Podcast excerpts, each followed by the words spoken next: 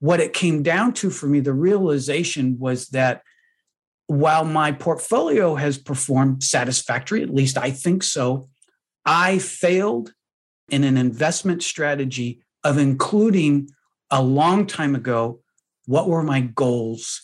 What did I want to do with those funds? Hello, fellow risk takers, and welcome to my worst investment ever. Stories of loss to keep you winning. In our community, we know that to win in investing, you must take risk, but to win big, you have got to reduce it. Ladies and gentlemen, I'm on a mission to help 1 million people reduce risk in their lives. To reduce risk in your life, go to my worst investment ever. Dot com today and take the risk reduction assessment I created from the lessons I've learned from more than 500 guests. Fellow risk takers, this is your worst podcast host, Andrew Stotz from A Stotz Academy, and I'm here with featured guest Dave Buck. Dave, are you ready to join the mission? Totally. I'm ready.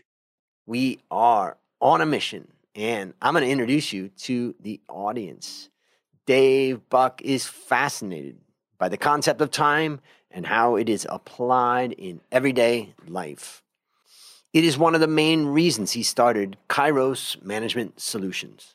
Kairos is one of the Greek words for time tied to accomplishing a crucial action or performing in a decisive moment. Through his company, Dave offers a variety of services from individual and corporate time management, leadership management, retirement and lifestyle time management, and sales productivity enhancement. The corporate missions of Kairos Management Solution and Dave is to help people move their time from finite to infinite. Wow. Dave, take a minute and tell us about the value that you bring to this world.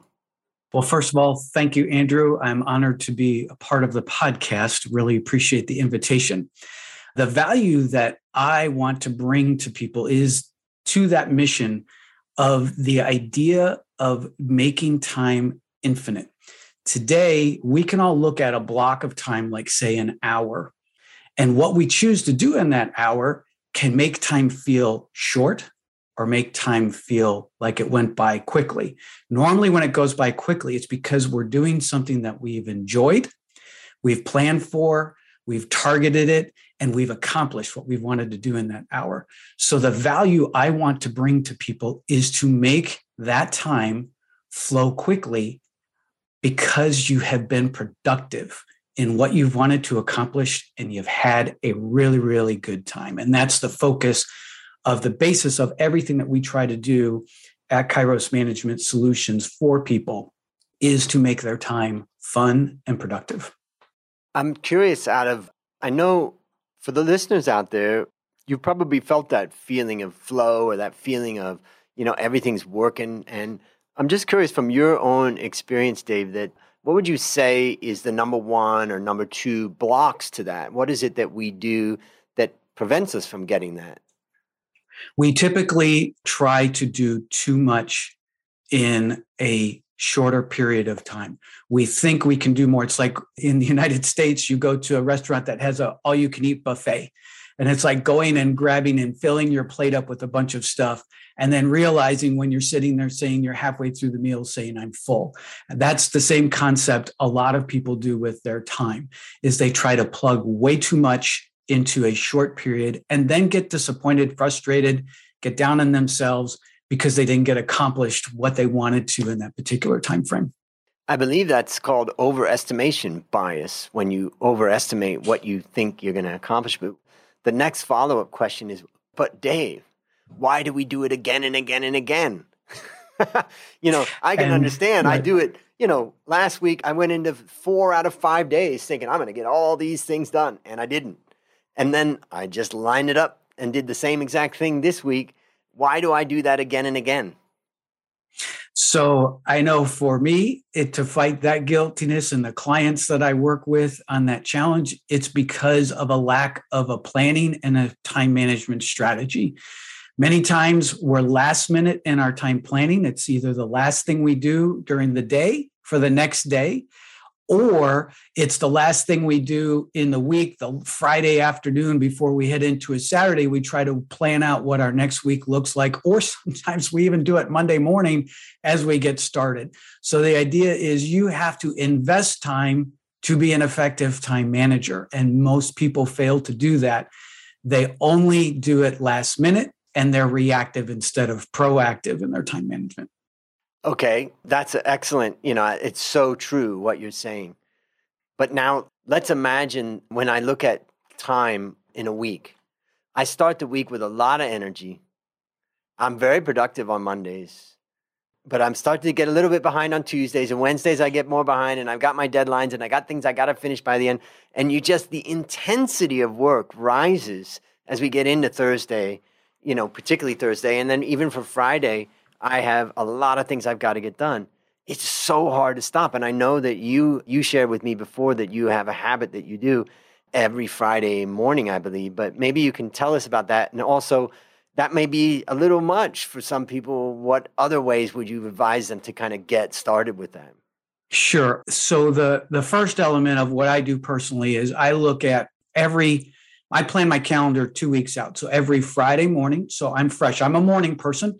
So whether you're a morning or an evening person, that does play into where are you best, what's your best productivity zone after lunch, whatever. But for me, Friday morning, I plan out my next two weeks calendar. And I go ahead and do that in order for me to alleviate any tensions or challenges. Now, that is not something that's hard cement, it's wet cement. I know I'm going to have to change in the course of that. It's planned into that. But being able to have that two weeks out helps alleviate time management pressures to that. Now, again, some people might look at that and say, ah, two weeks, what is he crazy? A thing that you might, you can start with a week. But what I would do is two rules of thumb in that plan every single hour of your calendar, every hour of it. And whether you do that starting with one day, two days, a week, or two weeks, plan every hour. Now, again, people are going, but wait, I know things are going to change. I have a rule where I plan if it's important to me. So, for example, our time together on the podcast, anyone who goes to my calendar, because I share my calendar with all my clients, everybody sees my calendar. So they can get a hold of me when it's convenient for both of us. This time is blocked off on my calendar. So nobody can bother me in this time frame but I plan every every hour. But if it's a secondary, if it's a project I'm working on that I know I can be interrupted with, I make it a private event on my calendar. I still see it. I still get notified I need to do it. I block off the time that's necessary. But if someone needs to come in and meet with me, that's a higher priority. They're allowed to. Then I know I just need to readjust my calendar. So mm-hmm. plan every calendar, but don't block off all the time block off the time that's important to you, that's important to others that they know they need your time, but plan around that. And then you'll see it alleviates the challenges when someone comes to interrupt you. Great advice. And for those listeners out there that say, I need to make more of my time, what's the best way for them to follow you, to reach out, to absorb what you're doing? Thank you easiest thing to do i social media wise i am on linkedin so please you can look at my profile dave buck i also have my company up there at kairos management solutions so you can go both of those on hmm. linkedin mm. if you want to learn more about the processes and the programs and the details my website is kmstime.com kmstime one word.com and you can start there and i've got all my contact information there that you'd be be happy to reach out to me and we can walk through whatever time management challenges you need for whether it's an individual a department in a corporation or a corporation itself. Fantastic. We'll have all that in the show notes. So for the listeners if it's time to get a hold of your time well check it out.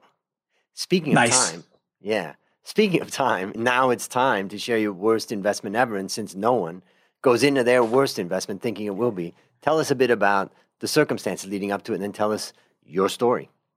Thank you. I'm going to give you some background. And it started when I was 16 years old. And so, no, we're not going to go through hours of my life, but started when I was 16 years old. As I was blessed with two parents who really impressed upon their children the importance of saving for the future.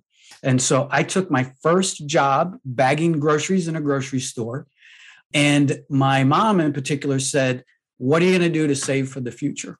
And I was like, I'm 16 years old, mom. I just want some extra money to go hang around with my friends on the weekend.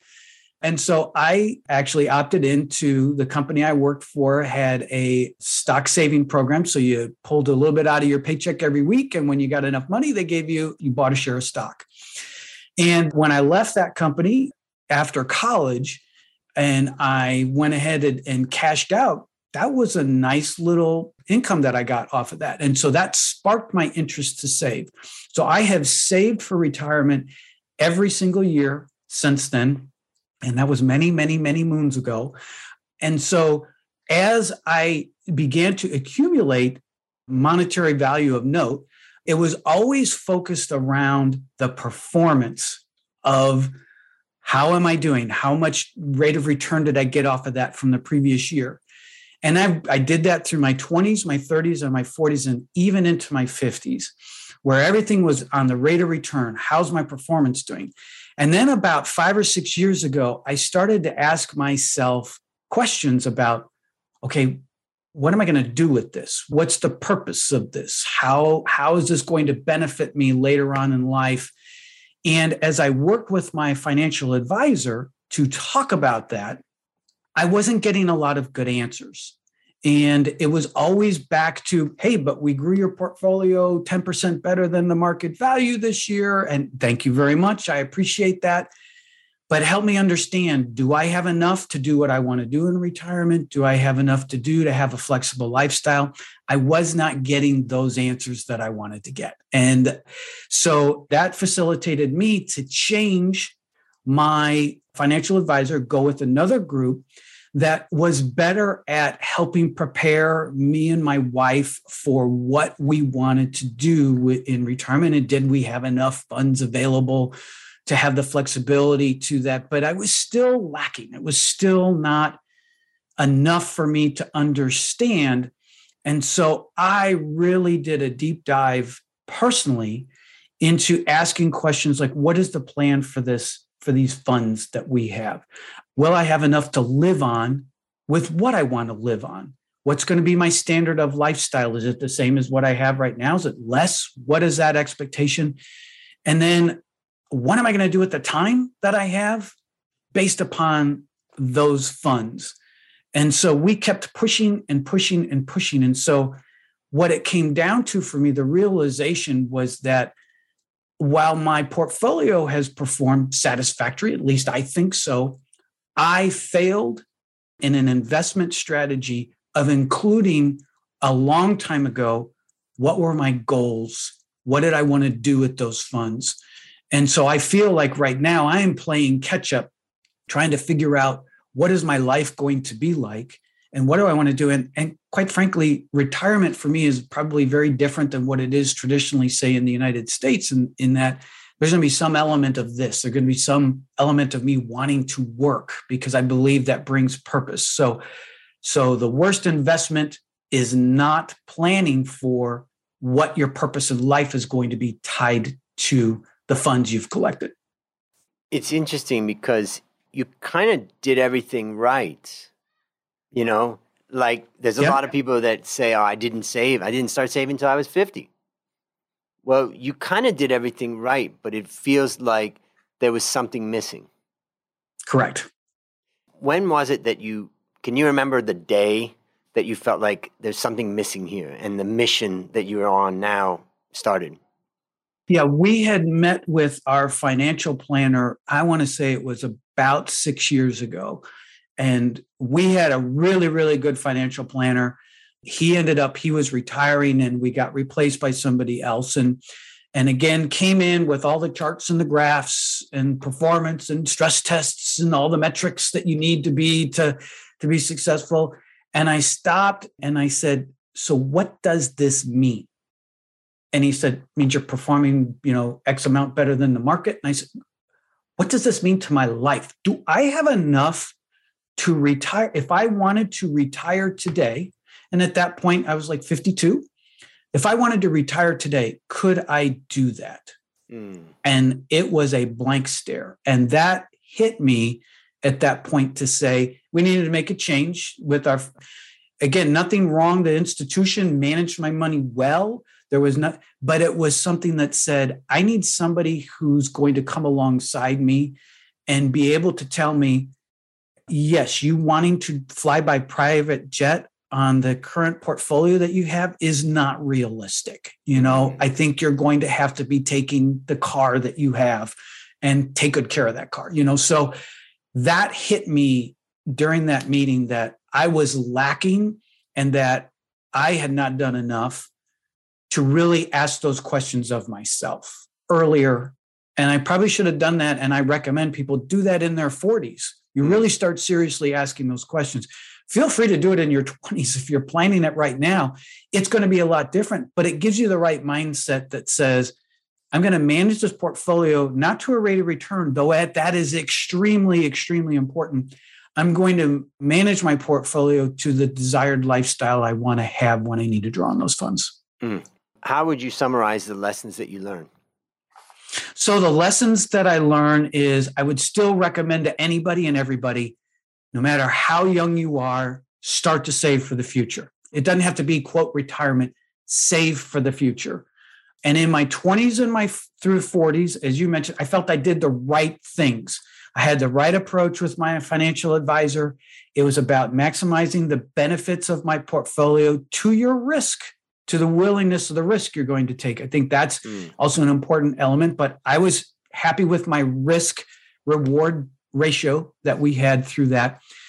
It's once I hit my 40s, I felt I should have adopted a more broader strategy of what is the purpose mm. of this fund that I'm collecting and how does that purpose align with my lifestyle purpose and I should have developed a lifestyle purpose and then once I hit my 50s I should have had much broader and deeper discussions with my financial advisor on these are my personal goals these are what I want to do, my wife and I. These are things, and I think more detail is better in that. I should have been yeah. more detailed.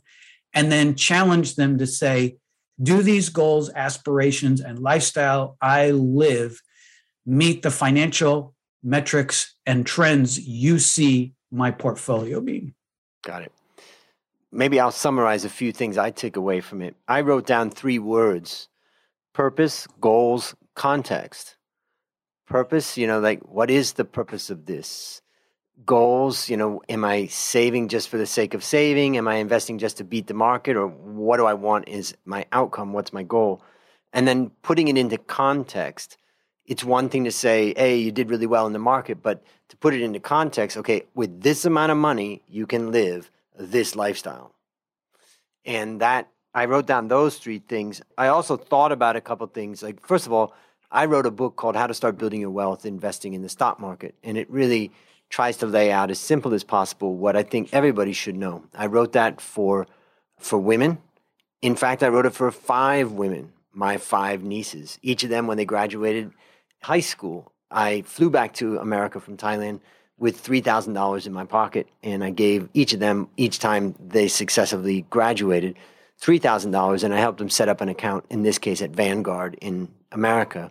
And then I started them investing and using what I taught in that book. So, for all of you out there that are looking for some of those goals and purpose, you can get some foundational stuff out of that. Just go to Amazon and it's I, less than $10, I believe, is what it's there at.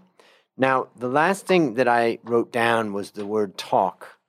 And I heard that, you know, you wanted to talk about it and you needed to talk about it. And when you found out that your advisor wasn't able or wasn't interested in talking about it, you switched advisors. And I think that that's really a critical thing. You know, you have a right, it's your money. They're managing it, they're doing a function with it, but you have a right to ask that question. In fact, CFA Institute, where I was, I'm a CFA charter holder, has a list of investor rights. And one of your rights is to get explanations of the questions that you ask them in a language that you can understand. So for those listeners out there that aren't getting the answers that they want, keep asking and then keep saying, I don't understand that. Can you make that more clear? That really is an ultimate obligation of a financial advisor. But now I want to tell a story. And my story is of a man named Dave. This Dave was born in 1934. This Dave did everything right. He went to prep school, he went to university, he did his PhD. He went to work at one company all of his life as a salesman, and he had a beautiful wife, and they lived together. He had a housewife, and Dave raised three kids. Dave didn't know much about finance and investing. In fact, he wasn't interested in, in it at all. But the company that he worked for was a huge company that had a lot of pension advice and all of that that they did. And so Dave was able to get the pension from that company and then also invest. He knew enough to know that if a company gives some sort of matching bonus or something for buying shares of that company, that's free money. And so Dave took that money and he built up as big a position he could with the salary that he had of a family living on one salary. Well, eventually Dave retired at the age of 58. And Dave and his wife, Kathy, lived 22 years on their retirement savings. And they had a great retirement. And they traveled and did simple things. It wasn't extravagant, but they went to Europe and they went around the US and they were able to support themselves through that time. In 2016, Dave passed away, and Kathy, his wife, was left. And Kathy is my mother, and Dave is my father. And my mother, Kathy, had had a stroke, and my dad had had a hemorrhage and passed away very quickly. I was back in the US with them at the time. And my mother was not in a great condition, and she was in a rehab hospital. We ended up, you know, deciding, my sister and my mom and I, that we would bring my mother to Thailand. And she asked, you know, would you take care of me in Thailand? Which I was said, I'm absolutely happy to do. That was 2016. That was six years ago. And we sold the house they had and got the cash from that and added that to their account.